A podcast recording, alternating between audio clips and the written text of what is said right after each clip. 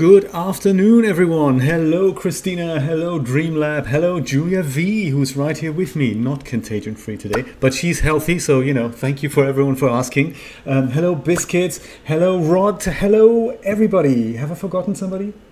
I hope I haven't. I always worry when I forget one of you. I'm so glad you can join me today. And I'm very sad, of course, to hear, Rod, that you've got the cooties, as they say over here. I don't actually know how you spell that. How do you spell cooties? Is it C O O D I E S? That sort of thing? I, I don't know one of those things. And I'm also so so. I hope you're going to feel better very soon. Uh, there's of course Aleve and what we know as paracetamol. Hopefully that's going to help you out. It's called acetaminophen over here. I don't. It's the same substance. I don't know why it's called two different things on both sides of the Atlantic. I have no idea. But I'm just as sad to hear about the troubles with Christina's main board. That sucks indeed, but at least that's an explanation. I've done so much research about how to get my RTX 2080 running properly, and it's it appears to be everyone is saying, well, it's got to be the power supply or it's a faulty card. And it turns out it's neither of that is true. And also it doesn't explain why my card is working fine 98% of the time but only crashes occasionally. So, um, on that note, if you are in the market for a new main board, uh, perhaps have a look perhaps at a completely new computer, by which I don't mean, Christina, a new computer, I mean an old computer. I have literally yesterday, I'm so excited. I've posted a video about this on my other channel. Something has arrived. I want to show you that. It's so exciting. It's even bigger than the previous one. Look at that. This is my my new HP Z800 workstation. It's huge. Let's put that over here. And I, have I've ordered it because it has twice the power of my other computer, which is the Z600. Whoops. Network cable still attached. Here it is, slightly slimmer and uh, slightly slimmer. So there we go. That's those are the those are the three computers and the one I'm using. It looks exactly like that. That's what I'm dealing with right now. I'm building these up from scratch. So they used to be between five and eight on ten thousand dollars, and uh, they're now available for literally just you know less than two hundred dollars on eBay, and they're still just as good as they once were. And you add a good graphics card, and we'll see what happens. It's um, I don't know. It turns out it's my new hobby. I don't know. One of those things. So yes, that's uh, that's happening for me. I hope it's going to go. Like, I hope we're all going to feel well after a chillaxed 3D fiddling session. So what have I got planned for you today? It is uh, inspired by our latest um, Subnautica stream, uh, if I may say so. There's an article I've written about, look at that, in April 2015, and that's called Skeleton at the Graveyard. Let me just play that and let's see if we can uh, if we can watch it in full screen. Can we? We can. Look at that. That's good. No, I didn't want to see that. Uh, there we go. Perhaps with slightly higher quality, and I had imagined. So this is this is what uh, kind of inspired that what we did with uh, Subnautica. This is fog. This is volumetric fog in the background that's rising up and the skeleton well it's got a cloth animation over it so we're not going to deal with that it's not about the cloth animation can we see that again? Let's see that again. There we go.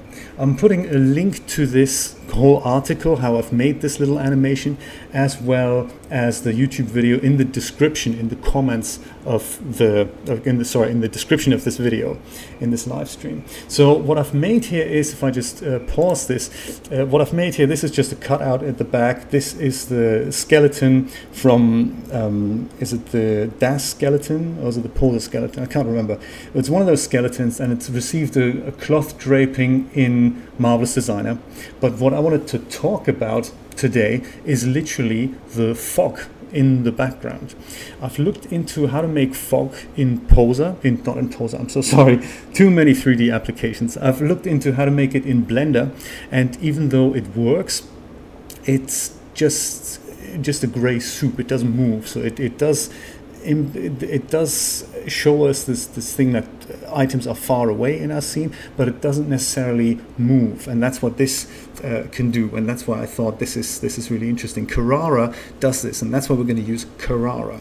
But we're not going to do much else in Carrara. I'm going to show you around the application a little bit in case you haven't ever used Carrara. It's one of those Swiss Army knives of 3D. It can do so many things really easily if you get used to the interface. And uh, volumetric fog and oceans and clouds and all those things are basically built in. So we're going to have a look at how to make that. Uh, in Carrara and export it as an image sequence with transparency. And that'll create a video that you'll be able to basically uh, use either on planes in something like uh, DAZ Studio or in, in video games and um, that's that's what I'm trying to do. And it's kind of I, I came to that because um, when we did the Subnautica Saturday stream last Saturday, uh, this was it. This is the part about two hours and 15 minutes in, just before the computer crashed. And uh, let me just go and do that in full screen here. This effect up here, this is what kind of caught my attention. This looks like there's smoke crawling on the ceiling, so there's stuff burning here, and it's kind of, you know, burning up here, and there's obviously smoke crawling away at the ceiling. But it's a trick, so this is not volumetric. In this case, I believe if I jump up in a moment, which I can't do, I've got, I haven't got the control, I'm just, you know, looking at the video stream, we can see that this fog here, this crawling fog, is literally just a plane on which a video file is applied or an animation is applied. And that's quite clever because it saves a lot of, as you can see that this is actually just a two-dimensional plane there that's that's happening. And the fog looks very realistic. So this over here that is actually volumetric fog but the stuff that we see on the ceiling this is not volumetric. That's literally just a two-dimensional plane so there we go. That's what I'm trying to do today, and uh, you know, let's let's see if and how successful I'll be with that. And then, of course, tomorrow we're going to play some more Subnautica, see if we can find any other exciting effects that we can recreate. Righty, let's jump in and let's start up Carrara and have a look at that old lady of a 3D application here. Yes, Christina, I do have a few websites. I, I do get frequently confused. Versluis.com is my personal website on which I have things like 3D articles mainly and just other personal stuff. And then the wpguru.tv or .co.uk, they're kind of the same domain. That's about uh, technical bits and bobs, uh, just how to how to do things in Windows and Linux and Mac OS. And uh, the versluis.com is more about creative softwares and, and all that. There we go. So, oh, very nice, Rod. Thank you so much. I just stim. I just live checked your link out there. I did look at your movie poster that you've uh, that you did there. Uh, oh yes, of course. I've seen that yesterday. Yes, the, the the movie is almost looks like a movie poster. I thought it was very funky. How did you do that, Rod? Is uh, how did you make that um, that fog? Is that is that brushes? Is that created? And does that animate more to the point? Let's have a look around Carrara. So I must say, Carrara is um, hands up. First of all, how many people have used Carrara here? Uh, because it's one of those very underrated programs. It has a slightly wonky interface because it's been not really worked at for the last 20 years, maybe 15 years, 10 years. I, I think the last update didn't really do any new features in there. It was just um, one of those things that they just made. Uh, they tried to make the Genesis 2 figure compatible with it so it's got a slightly outdated interface. At the top right here you may recognize this uh, the hand and these things. Those are akin to the rooms in poser. So render is the render room and this is the texture room and this is the storyboard room which no one ever uses. This is the modeling room and this is the assemble room. So carrara is cool in that it's it oh i'm so sorry. It um, it used to be um, is it back? Sorry about that. There we go. Uh, it should be back. Um, so it uh, it used to be a, a, competitor to Poser. So it used to be able to use all native Poser content before Poser and DAZ fragmented quite so much, and it still is capable of, of handling that. But it's not just a content uh, what's it called manipulation program it's also a content creation program Carrara is and that's what makes it so cool so you don't have to just bring in content and then assemble it in the scene you can build your own primitives or you can make your own 3d objects out of primitives and just keep you know have, have all this these building tools like you do in uh, blender basically so it's kind of a mixture between DAZ Studio and blender if you will very interesting. Sometimes it's on offer for less than $50. It's well worth looking into if you have a, a bit of money to spare there. So um, we'll stick in the assemble room so far. And on the bottom here, these are these are um, these are sky presets. You've got you've got a, lot of uh, preset scenes here at the very bottom. That's called the browser and uh, you can we can load any of these in including including indoor scenes. They're all very simply done and then we just hit render and see what happens. But of course you can create your own so packaging material and stuff. Uh, objects there's a huge object library that comes with it so including landscapes as well as skies and oceans and waterscapes and all that. Tropical island let's try that. So just double click that and then it comes in like that looks pretty, you know, devastating. But uh, that's literally just the ground shaded uh, shaded workspace here. If you once you frame, whoops, once you frame that up, we can probably just have a quick look at what that would look like rendered. Uh, Control R does that, and there's not a lot of light in the scene right now. Um, that was probably a bad example. Perhaps we're going to go and pick a different scene just to get us warmed up and started here. Um, perhaps volcanic this thing that's, that's, that doesn't look good either. Let's, let's go let's go with a let's go with something like um, a desert scene here rocky desert perhaps. Let's do that. It should really save some camera presets with it but I guess it doesn't really do that. I'm not entirely sure why. It's been a while since I've looked at Carrara I must say so maybe those scenes don't really do it justice of what we want to do. Let's start with our brand. New, let's start with our own scene. Really, I'm going to go and create a scene. It does it does so under um, File, New, and then that brings up this so-called uh, scene wizard that lets us either create a preset or start from a preset, or start with a landscape wizard, or we can create an empty scene. Perhaps we're going to do that just so, just for kicks. Perhaps we're going to start with a preset Let's do that. And in the preset, oh, I see. Now it says uh, what you wanted. What type of sky would you like uh, to use? Perhaps uh, you know, Californian sky. Let's let's start with that, um, and that will give us a, an empty scene with the Californian sky. Hopefully, let's let's see how correct we are there. Before we click render, which is Command R, uh, we can head over to the actual render settings and make sure we're rendering in the correct dimensions. So uh, that's up here on the output tab. It is very confusing if you've not if you're not quite uh, used to working with it. Um, let's do something like 1280 by 720 and then we keep the resolutions. Once we've done that, we can go back to our scene, which doesn't show anything, probably because it only has a sky applied right now. Uh, we can go and say, uh, view the, show the production frame. And that is the, the same thing as the aspect frame in DAZ Studio. So you can just have a look what's actually going to end up rendered on your application there, on your, in your scene. So if I select that, then I get this, um, this rectangle and I can also go and, uh, and zoom in on that uh, somehow I believe like so and that will now let me position my camera. So right now I guess we're just gonna see some sky. Let me try it out. Um, there we go. That is literally just the sky. We also get a default ground plane so the gray sludge at the bottom here that is the default uh, ground plane, but we can add other things to it. Uh, but it's kind of nice to get started with something like a like a background that already looks like something. These clouds can be manipulated, they can be animated. Everything in Carrara can be animated, including fire and uh, smoke, uh, fog, that's what we're to use, but also um, uh, water and trees and, and, all kinds of things. It's very, very exciting stuff, um, what you can do there. So um, let's go and uh, and frame that scene up slightly differently. Maybe just uh, just show something something more of the ground. Uh, and also uh, change the sky. Just wanted to show you how to change the sky. So if we render the scene again, there we go. This the gray stuff. That's our ground now, and this is now our sky.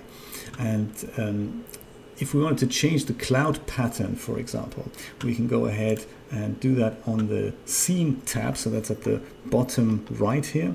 This is actually a tab. This is basically our uh, our scene tab. This whole thing here.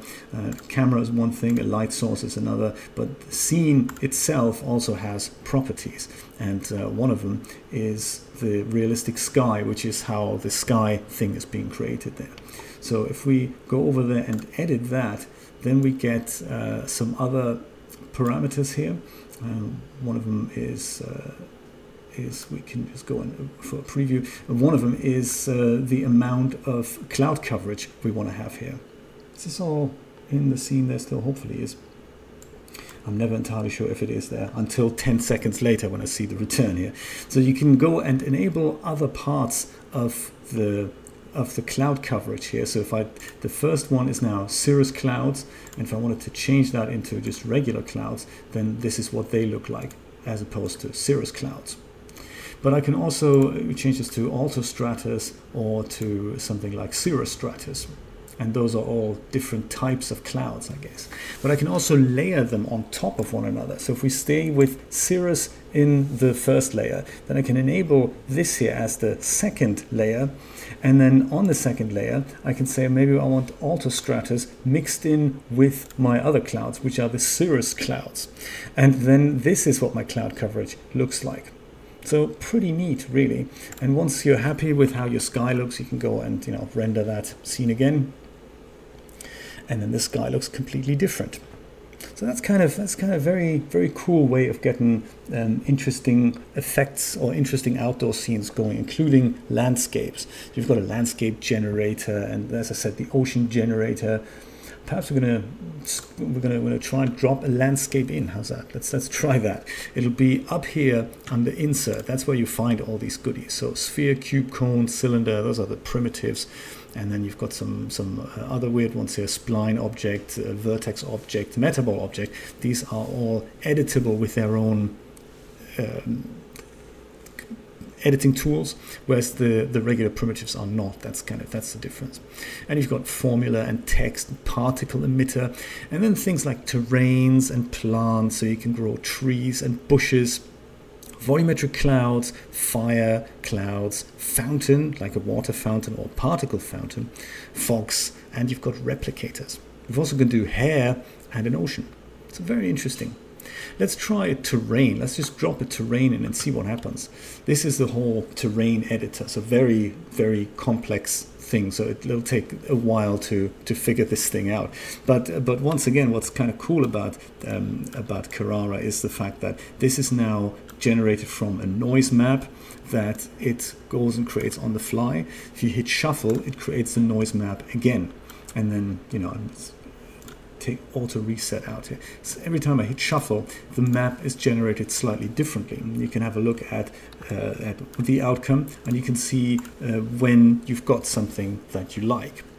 And once again, you can stack different effects. So this is kind of a, a regular mountain range here. But if you wanted something else, you come up here to the filter layers and you can add just something else. It always comes up with a null generator. I'm not entirely sure why, but if you click this uh, over and instead of going to filter, you click on the generator, you can create something like a mesa or a hill or a smooth mountain or plain. My favorite, I must admit, is the mesa. So let's go and add one. And now we have both of these things. We have a mountain and a mesa, but each of these have different parameters, so we can adjust how what we want to what we want to do here. Just as a brief introduction. So if we have both of these together, this is my mesa now here, and it's it's overlaid on top of the mountain range. So if I wanted to go and shuffle this, then every time I do that, the mountain range and the mesas look completely different. If I wanted more mesas, I could just uh, click on the mesas and then say mesa amount. I suppose this is a 1.1. Can I do uh, more? I guess I can't do more than that. Hmm, I thought you could do more mesas. Perhaps it works with the feature size. You can make these features larger or smaller. You can make them higher or lower. So let's see if we can find something interesting here. Perhaps that. That's nice. It's got a big fat mesa in the middle, in the middle, and um, yeah, that's kind of that's nice to nice to get going. Uh, resolution can be set to something slightly higher up here. Preview and render quality. I'm just going to make the render uh, quality a little bit bigger. Perhaps that's a little bit too big. Yeah, that's good. 1025. That's cool. And our preview is going to be a little bit more low resolution. There, that's cool. Uh, once we're done, all we need to do is just uh, click over into our other room. Notice that Carrara's automatically kind of that's right, Rod. It is actually. It is very similar to Vue, and it's probably made by similar people in a similar kind of time frame. It's about about 25 years ago or something. The development on this started, and it's been Carrara's been made by the people who made uh, Hexagon as well, Eovia, and then Daz thought we're going to buy it, and then not do anything with it, just to buy another poser competitor off the market. Crazy. But hey, yeah, hence the same room philosophy as in many of the other uh, programs. So it's dropped us into the model room, which is depending on what type of thing you're editing is always going to be a little bit different. So the ocean uh, room is going to look different than the meta, or the, the, the Metaball modeler or the vertex modeler and all. So that's all, you know, that's, that's how that works. So in order to go back and see this in our actual scene, we can go over to the hand icon and then that means uh, we're back in the scene building view here. Where we're going to now look at our landscape from the bottom. That's not good, is it? Let's go. Let's look at it from somewhere like here. And we've got that mesa and hopefully a nice, um, a nice horizon in the background. Let's see what that looks like if we go and render it. I'm just going to frame that little corner out. So we've got a mountain range and a bit of a mesa here. It looks like a mushy mess, but as soon as we render it, we should see this in slightly higher resolution. And there we go. We can see that.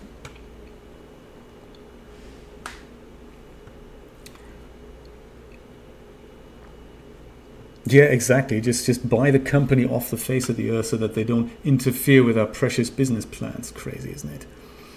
So this ugly gray mess that doesn't look great here, but what we can do is we can add an infinite ocean to it. We can also use a different shader on here so that the that the shader doesn't look like uh, green and, and brown here. That's that's pretty easy. That's also pretty cool. Maybe I'll show you that. There is uh, Carrara has this thing that is called a shader browser. Very cool. So under browser down here on the bottom left, uh, we have all these objects here, but we have one thing also that's called shaders. So content and smart content is a bit like in, in DAZ Studio both integrated. Uh, this is a regular content tab from your DAZ content. And then there's also smart content, which you know, sometimes works, sometimes doesn't. And you can map your Poser runtime directly to this and then bring in the, Poser shaders directly into Carrara, and Carrara will understand most of them. But uh, Carrara has a shader browser as well. That works a little bit like the shader browser we have in DAZ Studio. Very exciting stuff. So my shaders is empty, but look at the glass shaders. I mean, there's just so many. And uh, there's metal shaders and there's miscellaneous shaders like weird shaders, nature shaders, and they're all represented by this little ball and they're very intricate to set up. So Carrara's render engine isn't really compatible with anything else. But it's one of those things, it, it does do a good job. It's a biased render engine. And uh, any of these things can just be dragged on to any of your objects in the scene. So in my case, I'd like to use a terrain shader. So let me go over to the terrain tab and then I'll pick something that looks exciting. Maybe Dream Beach. We're in Miami. Let's let's go let's go with uh, with the beach perhaps. Yeah. Let's uh, let's go and drag that over here. Dream Beach or Tapui. maybe Tapui. Is it Tapui or is it Tapui? Don't know. We'll just go and drag that from here until my object that I want to apply it to lights up. I let it go. Again, the preview in this scene doesn't really do it justice until I hit Command R, and then we can see that, well, aside from the the ugly pixelation here, we have a different shader on our object. So that is kind of cool. Let me do something about the light here while I'm at it. That's under rendering and I'll use full ray tracing and that should uh, do the trick. Maybe a bit of skylight here. Yeah, there we go. let's apply a different shader and then see what else we can do. Perhaps Tapui or Tapui wasn't so good. Let's go with Rocky Desert. Drop that on there. Very different outcome. Command R. Let me have a look at that. So that's much nicer. That's much nicer. I still don't really understand what these what these squares are all about, but hey, one of those things. Let me show you one last neat trick while we're talking about landscapes. What I like to do is to drop an ocean onto this here so that much like in Vue or in Bryce in fact you drop an ocean onto your scene or even an infinite ocean and then you just adjust it to the height of about here so that most of this landscape is underwater and you've got beautiful reflecting uh, water shader there which also animates that's that's kind of the beauty of it Let's try that next. So that'll be another object. I can close the browser down, I believe, with Control B. Then we get this full preview here. Browser goes away. It's kind of nice. And you can do that with uh, at the top here with Insert Ocean. And when we do that, we get this kind of little preview here and that's the ocean plane and its location here. So we can now bring it up to uh, somewhere where we where we like it. We can either use a replicator or we can just use scale it. Kind of depends on what you want to do. You can with a replicator you can add these tiles next to one another and they'll be seamless. So that's another interesting concept there. I'm gonna just go and try and scale this up just to show you the concept and perhaps this is a good this is, is maybe we'll do it this way. I still don't really like the idea that we see that don't we don't see much of the of the back here. We still see that ugly gray um, the ugly the ugly gray kind of background there. But we're not going to worry about it because really this episode is about fog and how to how to extract something meaningful out of Carrara. Oh yeah by the way this this grid here if you see that, that grid here, you can switch that off as well. If that's in the way, which I frequently find it is, you can head over here to the top right and just click these icons on and off. If I do that, like the YZ grid and the um, the XZ grid, if I just go and switch those off, then they're gone. So it's you know much nicer on the eye. So once we position our water somewhere here, let's see what happens when we render it again water comes into play. Very nice. It's got reflections and it literally took no time. Once you know your way around the interface, it's really nice and easy to keep building scenes with Carrara. And if you have a bit of patience, you can literally animate this over several frames and you can see that the water is moving slightly and does, does a really gentle, nice effect, and including the clouds. So the clouds also animate. It's very interesting stuff let's try and frame that frame that um, frame that ugly gray stuff out drop the water down a little bit more. You can also if you don't like the current water shader you can just apply another water shader to the ocean. So there's a lot of potential in this uh, perhaps I'm going to do more Carrara tutorials in the future. I just, I just can't remember all the intricate details. I've been I've been uh, doing a lot with Carrara uh, five six years ago and it's it's so much fun to play with it. So um, yeah highly recommend it. So there we go. Let's uh, start with a new scene and uh, get into this little bit of animation thing and how to make fog. Actually I can probably show you fog. I can maybe we can we can add some fog on top of this um, this little icon, the, the little island here, if we just make some fog right here, we just ignore that because I've forgotten how to get rid of it, to, truth be told. Uh, but we've got our sky, we've got our water, we've got a landscape. Let's make something like a, something that, that, that perhaps burns here. We can fire. Let's start with a fire. That's a cool idea. Let's put a fire right up here, or right up here, perhaps. Fire is just as easy to handle as the as both the terrain and the ocean Oh, by the way, actually, this is one thing I should mention. We're currently looking through a camera here, camera one, and Carrara creates a, a, default camera. DAZ Studio doesn't do that. It only gives us the perspective view to wander around, but uh, Carrara gives us a, a, a camera, and on top of that, it also gives us the what Carrara calls the director's view. And you can change that by literally clicking this here. You've got the camera one right now, that's the one that we should frame up and leave untouched. And then we have the left, right, top, bottom, front, and back views, in addition to the director's camera. And the director's camera, if we click that, then we can uh, wander around without uh, without tweaking our our view that we've so meticulously set up here. This is the camera, and this is all the other pieces of our scene right now. So let's see how we can add some just a fire on top of that mountain. So it's about, uh, it's roughly about here, I guess. Uh, once again, it's, it's as simple as using the insert menu and picking fire from the list. And that'll come in somewhere at the, somewhere in the middle of the scene with the regular 3D manipulation gadget so we can go and drag that up. It's just a box right now because this is an effect that is literally rendered at the moment it's being rendered so we can't really preview it as such. We've got several options that we can tweak there and we can uh, we can make some adjustments but really to get an accurate view you are going to have to look at uh, what this looks like in the rendered scene. So since I don't really know where that is right now, I'm just going to go and, and eyeball it into the very middle. I hope it's not going to float or is not sunken in too much. Let me go back to my camera and see where that is in relation to the um, to here. I wonder if it should be a little bit closer to the to the camera. Yeah, let me do that. just see if that's if that's any if that's any good here. So we have on the right hand side we've got some options that we can fiddle with here really. So uh, the fire can be contained in a box, a cylinder or a sphere.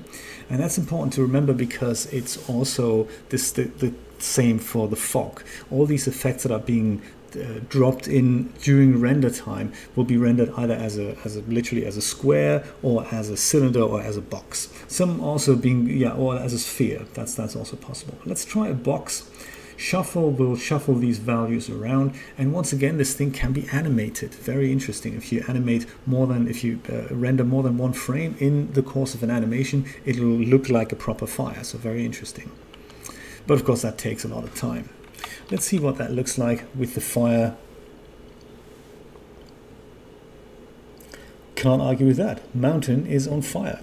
It's kind of crazy. And it doesn't look that bad either. You can tweak the colors. You can, you know, you can do all kinds of things. Uh, perhaps I can zoom in here a little bit. Oops. That was a little bit too much, huh? There. Mountain on fire. And you can make it bigger or smaller. So if you wanted the flames to be slightly bigger now, uh, we can we can make that happen by simply scaling up the box.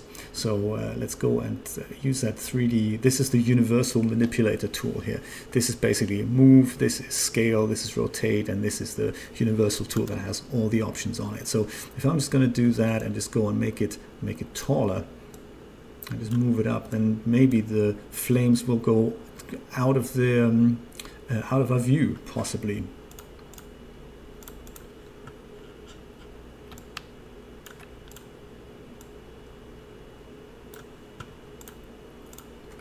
There, let's see what that looks like. Taller flames.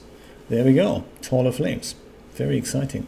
Those, all these squares, by the way, these are all the threads that the computer is currently rendering at. So these are all, uh, each tile is one render thread, and Carrara doesn't use the GPU at all. So it doesn't really care what GPU you have. It could be a really old one, a really bad one, and it still does a remarkable job, I must say.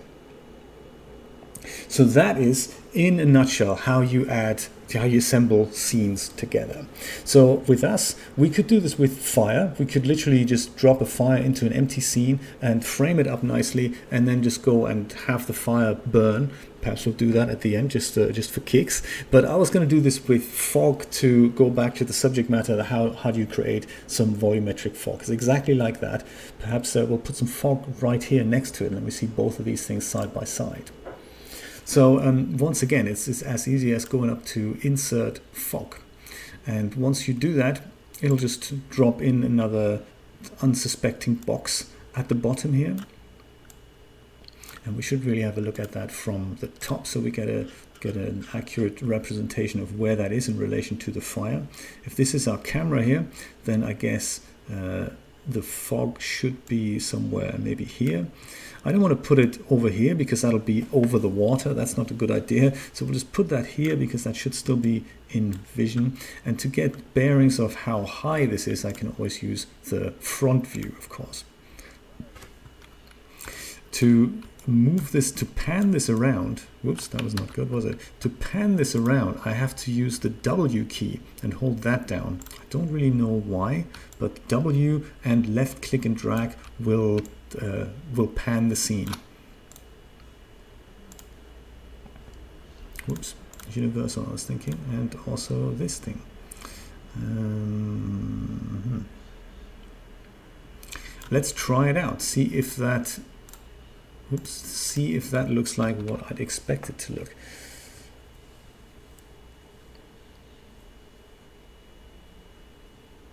Well, I can barely see anything. I can see the fire, but I think this is the fog. Perhaps it's just not very, very, it's not really showing up. I can see just a tiny bit of, of, a little bit of grayness here, but that's not really that's not really what I had expected to be honest. So let's let's have a look what uh, why that isn't working. Maybe it's just a bit too too small. Maybe just make it a bit bigger.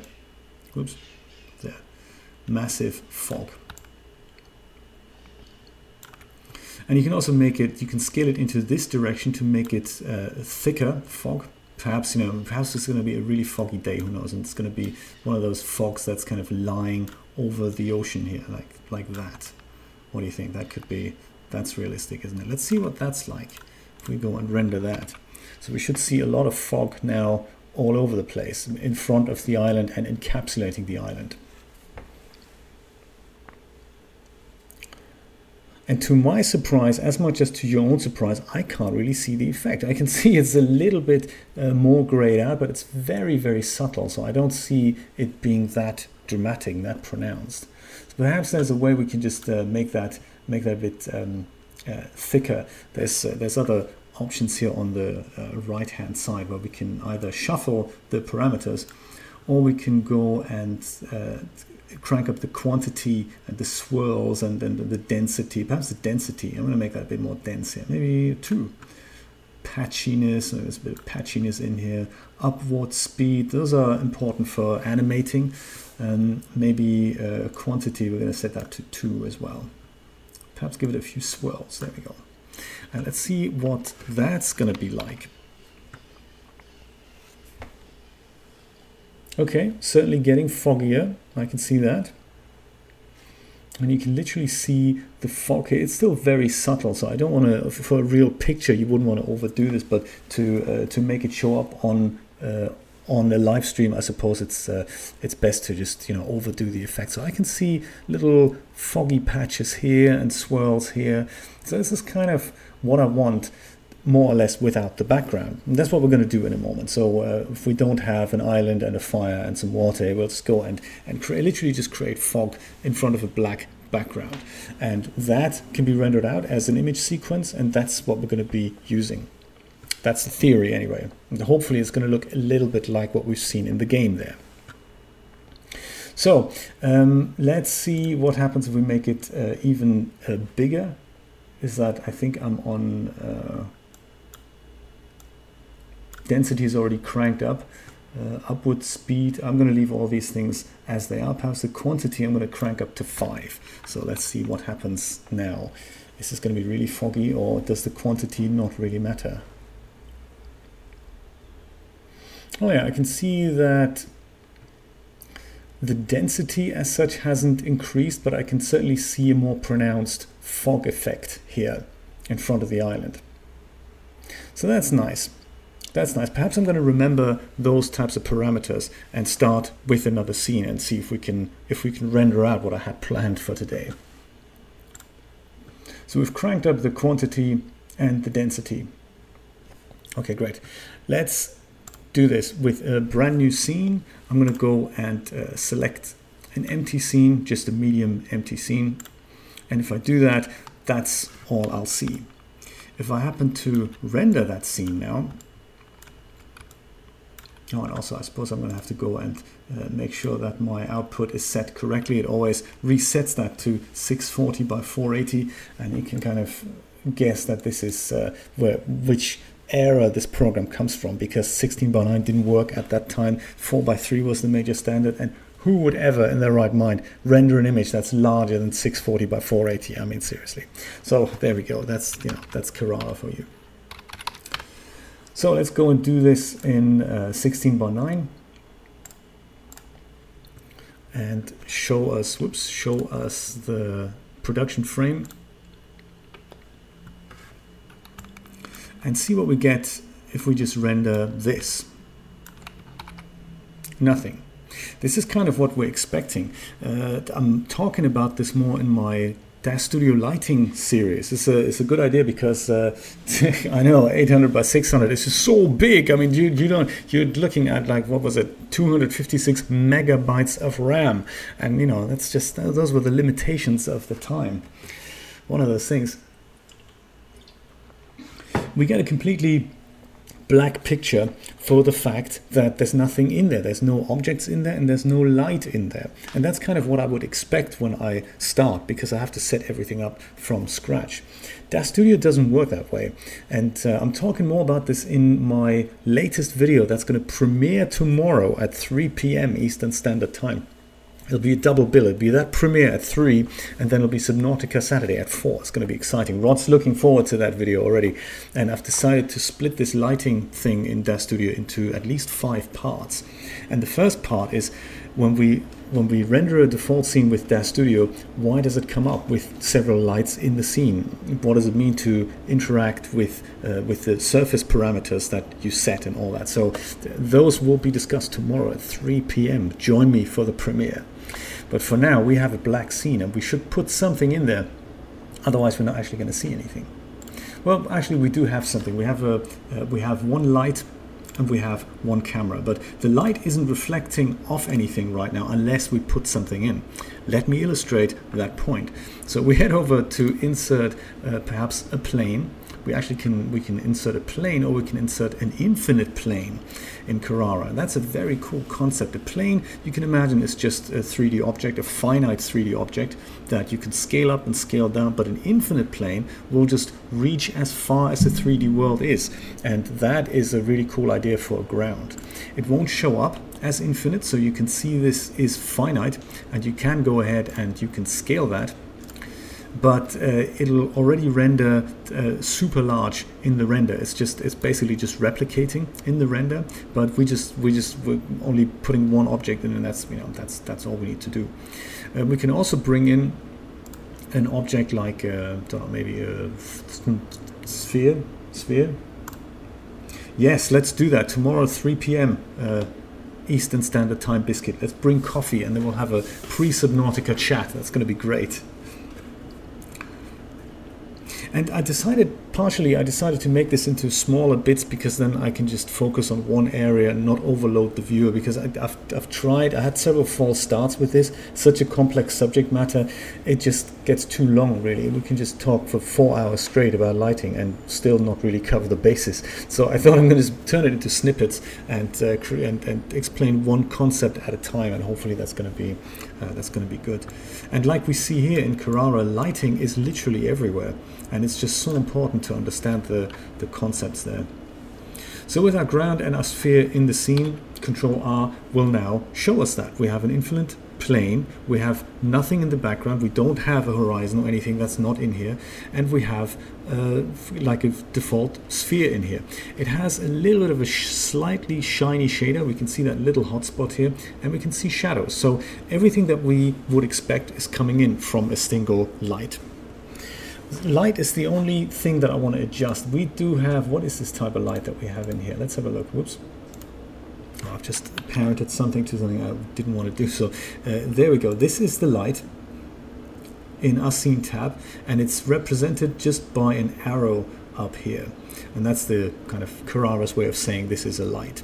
And we can rotate that now and that'll influence the shadow and the hotspot. I just wanted to check what type of light that is. And that is being shown here uh, in this tab. It's a distant light.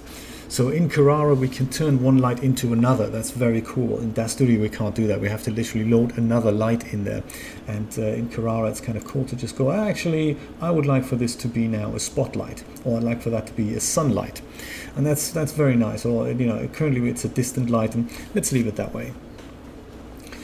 A distant light, by the way, uh, is one that doesn't have, that only has a direction and it doesn't matter where we put it. So if a distant light, if I move that way further to the left now, it'll still come from the same direction. It only has a, a direction, it hasn't got a location. That's the difference. So I think in my case, I'd like to uh, rotate that a little bit so that we have a slightly larger shadow going off to the side here, something like that, and maybe something like that. And it doesn't matter if I move it up or down it'll be it, it doesn't move uh, it, it doesn't change the quality of the light.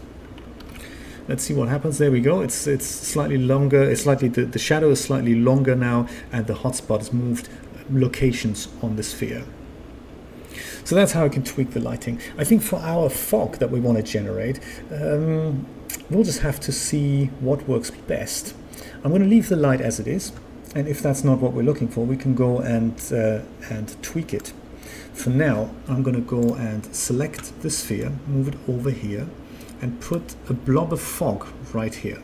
Just so that we can see these two things side by side, and see what effect switching the light over may have.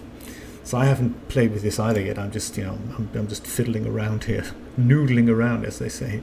So uh, over here, there is fog. Let's do that. Fog looks like nothing really. We're just going to put that here and, oops, no, that's the one. Scale it up a little bit. Make sure it just rests on the ground. When you go and uh, move this into the ground, you can see that these little um, lines get dotted and that's kind of sunken into the ground. And when you lift them up, they become steady. And at that point, they don't interfere with the ground.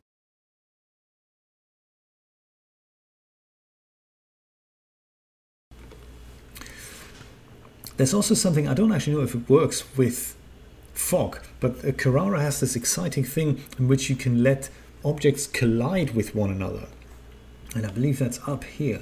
This is this little use collision detection. If you switch that on, you can still push one object through another, but you feel like a slight resistance when you try and do that. So therefore you can make sure objects rest on top of one another without you know things hovering. You can literally take a, a figure or a, an object and you can just drop it down and it'll kind of stop there and then if you push further then it'll go and sink into the other objects. Very exciting stuff. I just don't know if it works with Fox. So let's let's just try it out. Uh, no, is the answer. If I try and do that with my sphere, then it just goes and moves really up to the down to the floor and it just stops there and if I try really hard then it sinks itself in it does the same from the other side so this is now it bouncing to the to the bottom of the ground and it just won't go any further until unless I use a bit of force so it's a very exciting way of using image uh, uh, collision detection here, object collision detection. But I guess the smoke technically isn't an object, so it doesn't really work with that. Just thought I'd try it out. Very cool. So I'll leave the default parameters. Oh no, actually I won't. I'm going to go and uh, crank those up. We've just seen that the default fog isn't actually that noticeable. So I'm going to go and uh, crank the quantity up to 5 and the density to 2 that should be a good start. And then if we go and uh, render that, there we go, it's fog. Very cool. And it's very noticeable against the black background. Let me, and, it's, and it throws a shadow, so that's nice to know. It's kind of a shadow on the ground, that's exciting. And it behaves exactly like the shadow of the sphere. Very cool. Let me make it a bit taller so that the fog goes into the black. And I'll just do that by using my crazy manipulator tool here and uh, making it just slightly taller. There we go. Let's render that again. There we go. That is fog and a half. I like it.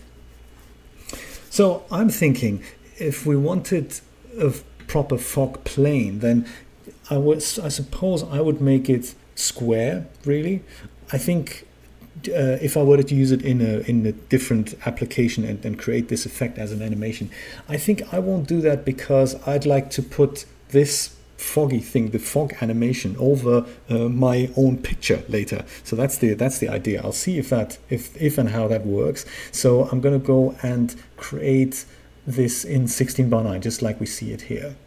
So I'll delete everything from my scene, namely the ground plane and the little um, sphere, and I'll just drag this up so that it fills the whole screen, or at least you know most of the screen. And then we can start rendering that image sequence out. So let's get rid of you, and let's get rid of you. And then we have you left, and I guess we're gonna go and scale you up like so.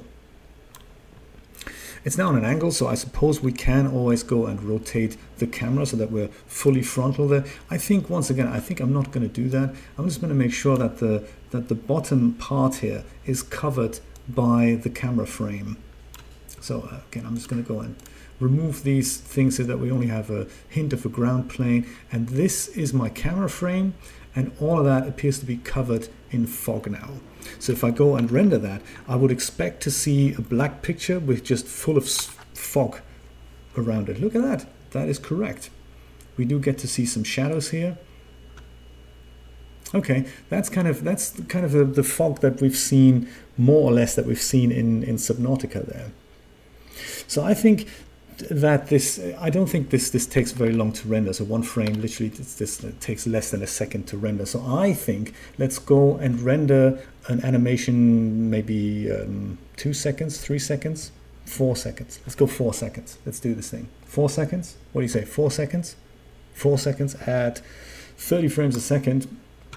That is roughly help me out here, folks. I've uh, not got my calculator with me today. Uh, 30, that's 60, that's 120 frames. Is that right?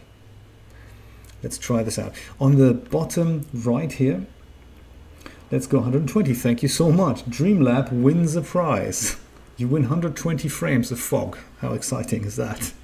I'm going to go and set this over here to 30 frames and I think this is the duration of my animation. So this is the current time and this is the allocated time. So let's go and turn that into four seconds. And that also makes this thing at the bottom slightly smaller. This is the timeline, of course, here, as you might have guessed it, and this has all the objects that I've got in my scene here. So this, is, this looks very similar to the to the timeline in DAZ Studio. The universe is basically everything. Then we have master objects, master shaders, all of which can be animated, including sound. So I can also add audio clips to my scene. Luckily, we don't, we won't have to deal with that. But uh, in my universe, I currently have a camera, a light, and a fog.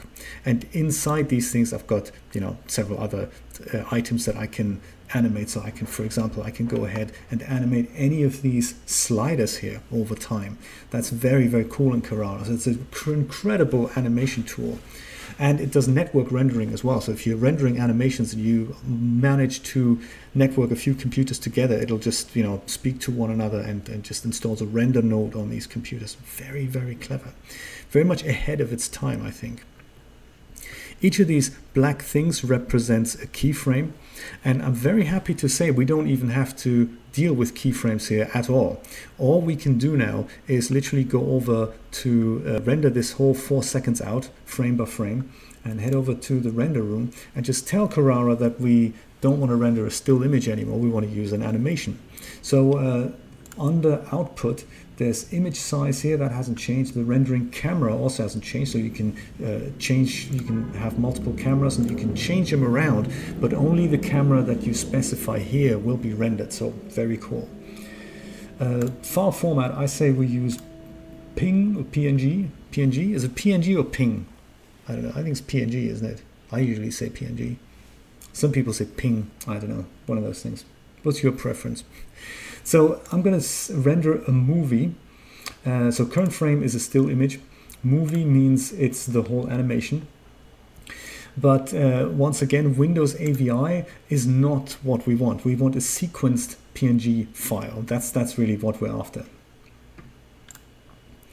and uh, frame rate is 30 frames. So even though my animation is set to something uh, is already set to 30 frames, I could now go ahead and render this in a different frame rate for preview purposes. For example, if I know that rendering my animation takes one minute to render per frame, and I've got like 100,000 frames to render, and all I want to see is more or less like an impression of my movie, then I can just render it in two frames a second and just see if it all comes out the way I had envisioned it. So that's very exciting. Then uh, down here, I believe that's just about running off the uh, off the screen now is uh, either default file name or named file. And that is what I'm going to have to select. And then a little uh, modal dialog comes up on which I'm going to go and render this on my desktop perhaps. I'll create a new folder and I'll call that Fogcast like you know screencast fogcast type thing that's pretty cool in here i'm going to just call it fog as the file name and hit save and that hopefully should now render an image sequence. Shall we give it a go? Let's try it. There we go. We're certainly seeing several images rendered. That's exciting. Are they animating is the next question, of course. I, I don't know if there's another tick box that we're going to have to tick. But yeah, one of those things. Oh, so Rod says ping. That's interesting. Good to good to know. I've seen, I've heard many different, uh, well, these two variations really, PNG and ping, and I'm never entirely sure, you know, what the correct one is or what the, what's what's correct in April, in May. My God, May 2019.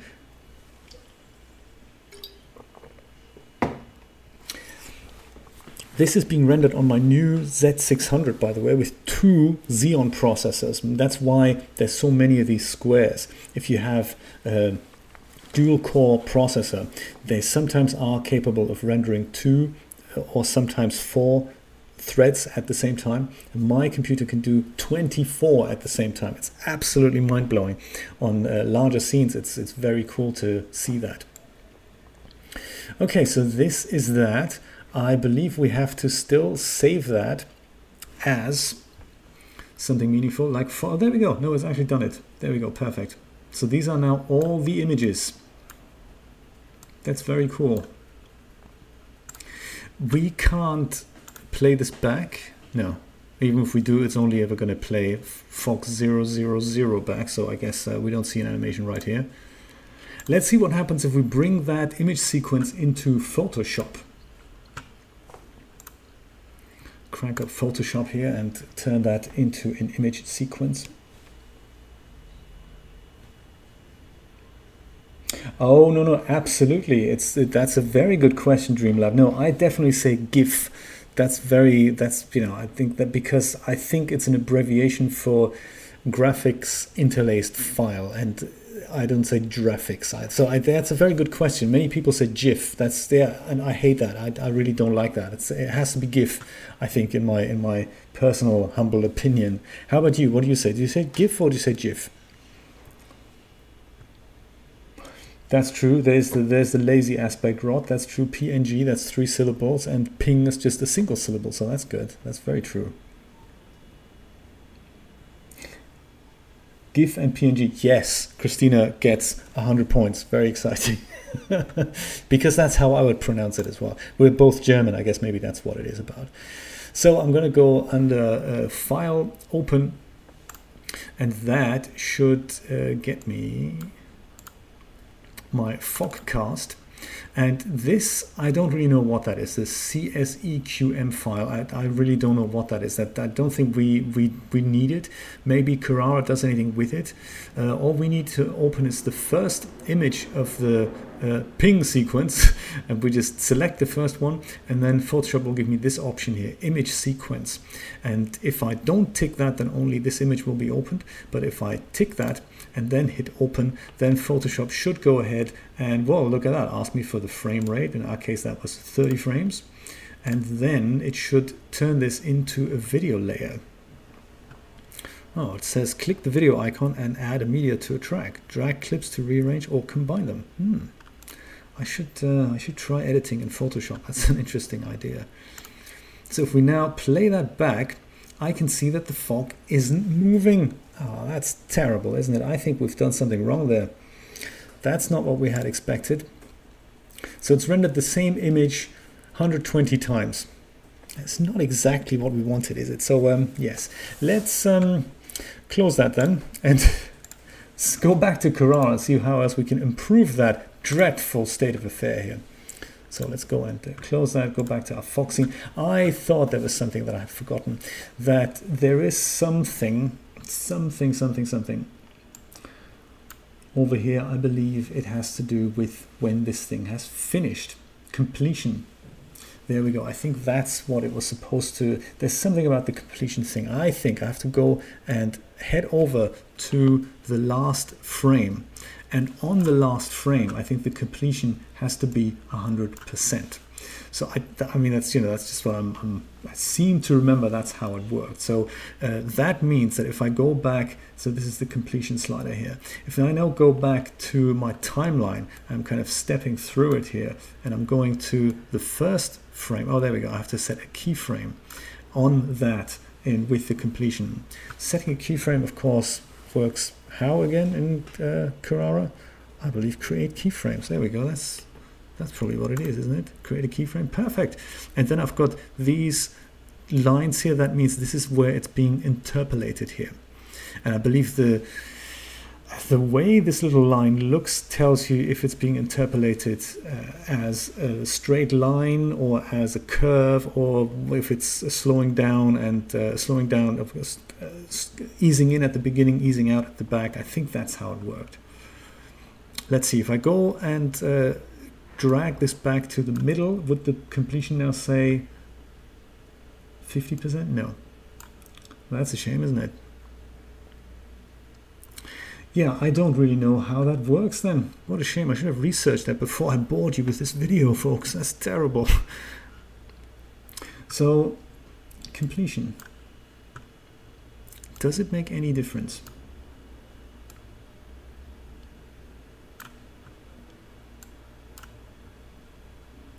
I'll just go and try it with completion set to 100% on this keyframe here.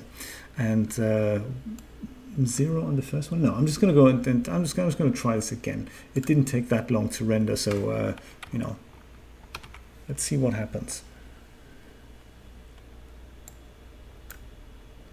It'd be nice if we get a preview here. I don't think we uh, we get that. We don't get a preview as uh, what this looks like. I'm trying to figure out if I can already see the fog moving, but I don't think I can.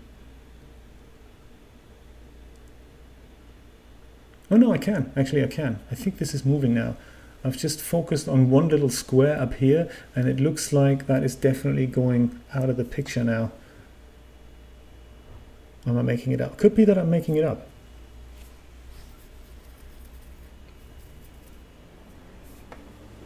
Oh, right. Did he now? Steve, what's his name? We don't even know how to pronounce Steve's name, let alone whatever he creates. That's crazy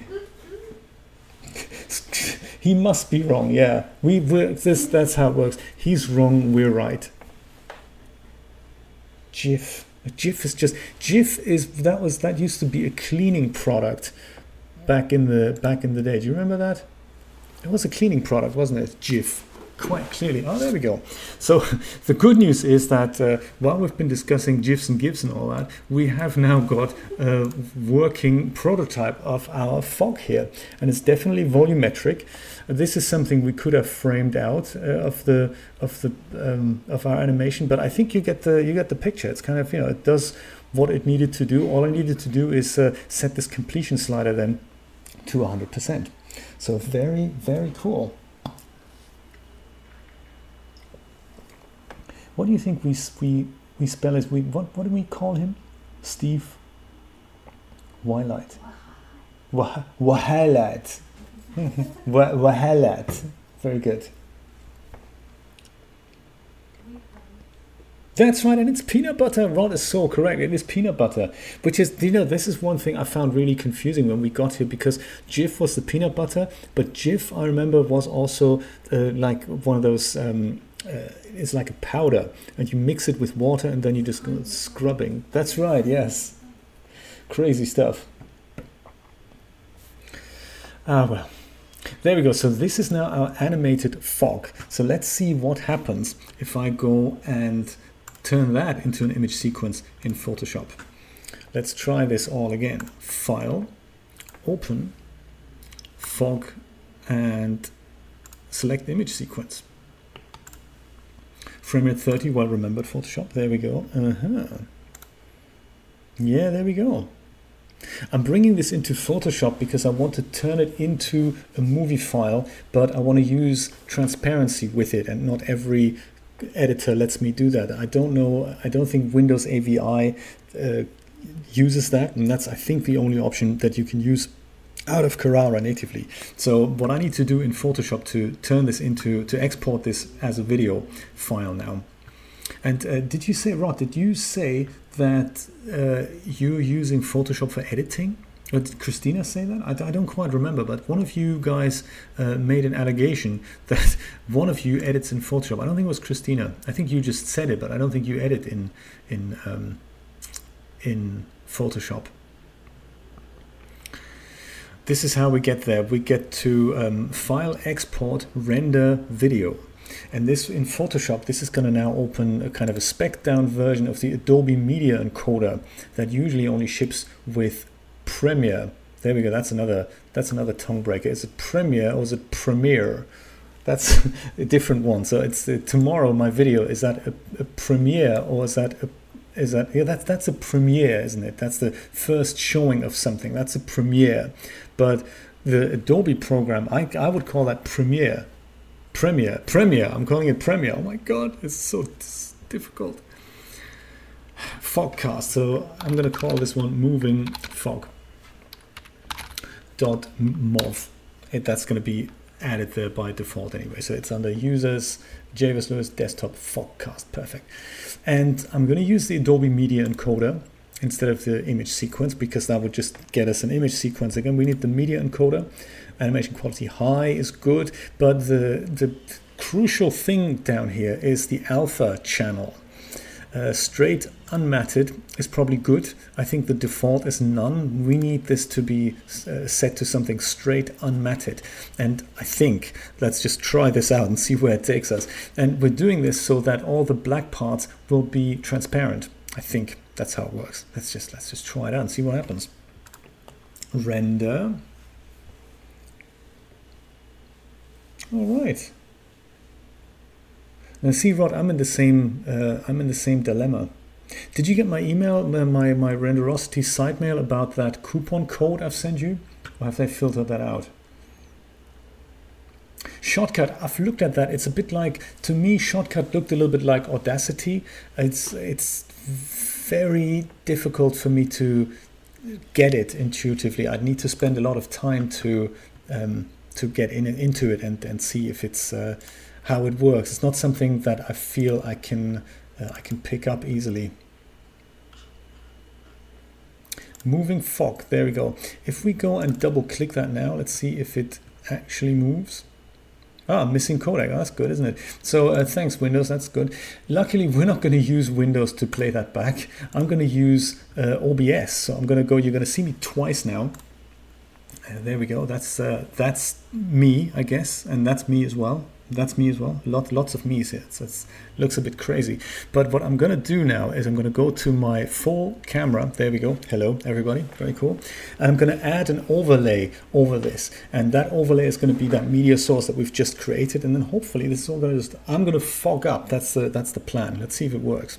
So I'll go and add, uh, add a little um, thing to it here at the bottom well actually that's not how I do it is it? That's the, there we go. And I'm gonna go and add a media source. And in that that's gonna be uh, the fog overlay. And in the fog overlay I'm gonna go and add a local file namely the one on my desktop under fogcast moving fog because I believe that uh, OBS Studio, this is the software we're using here, that's the, the one that I'm using for streaming, that should hopefully support that codec. There we go. It, it almost works, but the thing is now it's, you know, I've just got fog over my face. That's not what we want, is it? We wanted to, we wanted for that to be transparent. So for some reason it's not transparent. I wonder why. Why isn't that transparent? Answers on a postcard. Yeah, you say it's it's easier than Premiere, but uh, the thing is, it's I guess it's like it's like with so many things, isn't it? I've used Premiere for for 20 years, and uh, Premiere is so second nature to me that um, I find everything else difficult. One of those things. So let's go and uh, try this again with render video. I don't know if we what would happen if we were to create another layer underneath this or this. Would that mean we should see something through it? Like that's what I would expect, unless we've exported this wrong from uh, from Carrara. That is also possible. Let's see what happens if we bring that underneath here. No, actually, I wanted to use a solid color here to uh, make the point something red. Does the red shine through? The answer is no, it doesn't. So, or does it? No, it doesn't really, does it? It animates, but it just doesn't get through it. Hmm. Oh, okay. Layer blending to multiply. Yes. Uh, ah, because it's a group. It's set to power layer. Yes, yes, yes. Mm, multiply. And close, but no cigar. Why does that not work? Yes, the, it should be the opacity of the of the actual video layer, right? Rod, that's what you mean, right? Okay, thank you, Christina. So he's going to explain how Shotcut works. That's cool. I'm going to have a look at that. You're scrambling, aren't you, Rod? I, me too. I have no idea. We could always tell you what. Let's let's do something else. Let's go and open this. Let's open a single picture without a which without an image sequence, so that we get rid of the video layer. And we're going to double click on this so that it's a, just a regular layer. And now we're going to go and create a solid color layer underneath it. And just move that underneath it and see. Yeah, see this. This I'm expecting all this black to be transparent already out of Carrara. There we go. Then your multiply actually works. Hmm. I wonder if we've done something wrong in Carrara. Let's go back there and see if that if there's anything that we can learn from uh, from how to from how to render alpha channel. Da, da, da, see, this is what we should have probably ticked and then let this render out. So uh, shall we try this again then? Let's, that is exactly what was missing. We're going to go and render the alpha channel while we're doing that. Haha, Absolutely, Christina. Absolutely correct. We're rendering an alpha now. And that should do the trick.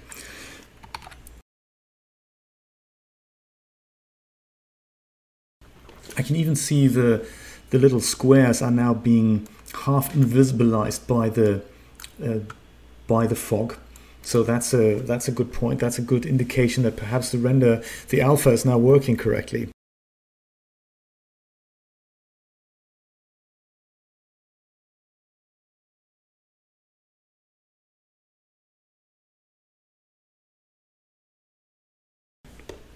Do you know, it doesn't matter when you put it in, it's only about great minds thinking alike. This is very cool. We're all on the same level. This is very, very cool. I love it.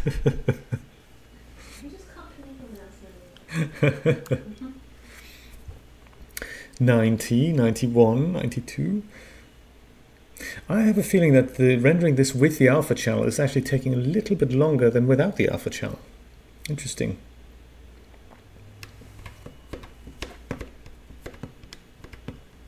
Okay, now it's white. That could be cool, could be disastrous. Let's let's see, shall we? So back into Photoshop. I'm glad that we all agree on how Photoshop is supposed to be pronounced though. Let's close this down, not save it, and go and open that again. Uh, make it an image sequence, 30 frames. Bring it on, brother. This could now be just transparent because it's white on transparency. So I'm, I'm thinking that is probably what that is. But just to satisfy all our curiosity, if we go and create a solid color layer underneath here. I'm hoping to see fog on top of that. No? No, is that not how it works? I'm going to go and render this out and then we'll try this again in OBS before we lose our minds. So uh, render video once again. Um, I'll just call it fog with alpha. Alpha fog. There we go. That's cool. Let's go alpha fog. And uh, try this again with the with the alpha channel exported from Photoshop as well. Boom.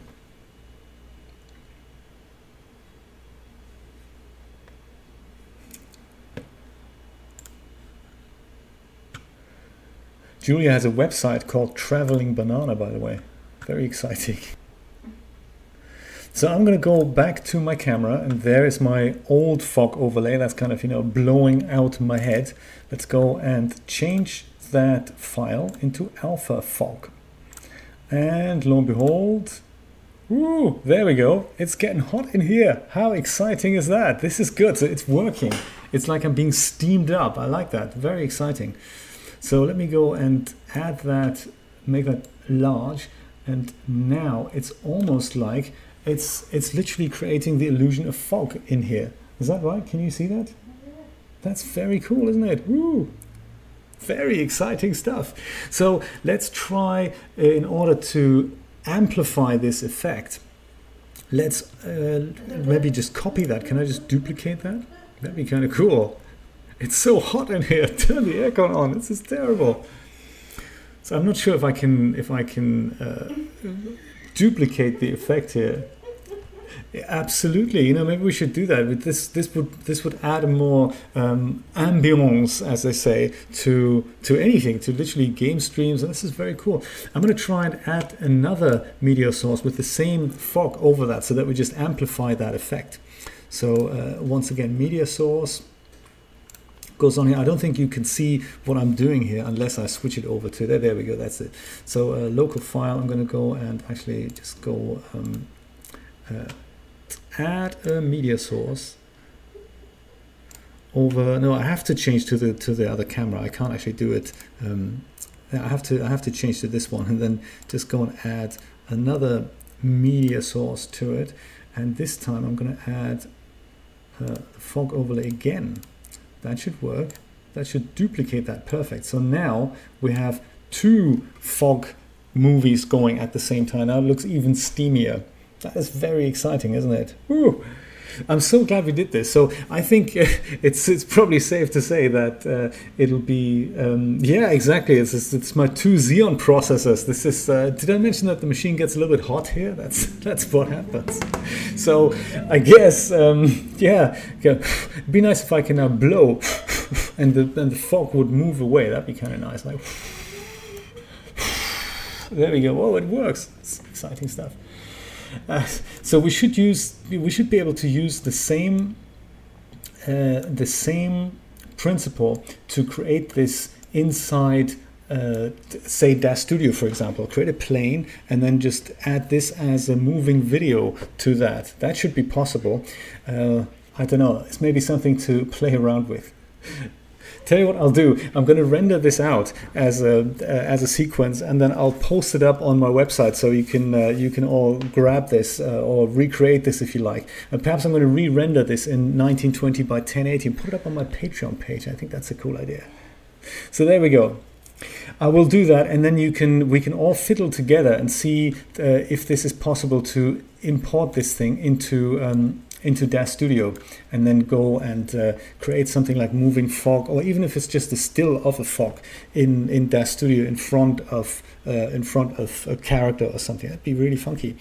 I love to see what you guys do with it. Thank you so much for joining me today. Don't forget tomorrow we're going to be doing this super awesome double bill with uh, two showings, like you know, at your local cinema at 3 p.m. Eastern Standard Time. The introduction to the five or six part series of um, of uh, of the uh, uh DAZ Studio Lighting series begins tomorrow, 3 p.m. Eastern Standard Time. Uh, join me for that for a little chat and a coffee. That'll be like a pre show for the 4 p.m. happening, which of course is Subnautica Saturday. And it's going to be exciting because we've got a lot of radio messages to listen to, and you know, we'll see what else we can find. Thank you so much. I will see you guys tomorrow. This was exciting. I, I, think this is going to be my, my standard thing. Whenever I'm full screen, I think I'm going to have these things, uh, these two fog overlays over here. This is this is awesome. Yes, I'm going to do that. I'm going to render this uh, as a longer, maybe like a 10 second or a 30 second sequence, especially with so many computers that I've got here. So I'm going to do that. And uh, then I'm going to uh, make that available to all my Patreons. And, uh, you know, that'd be so awesome. Guys, thank you so much for joining me. Take care. Bye bye.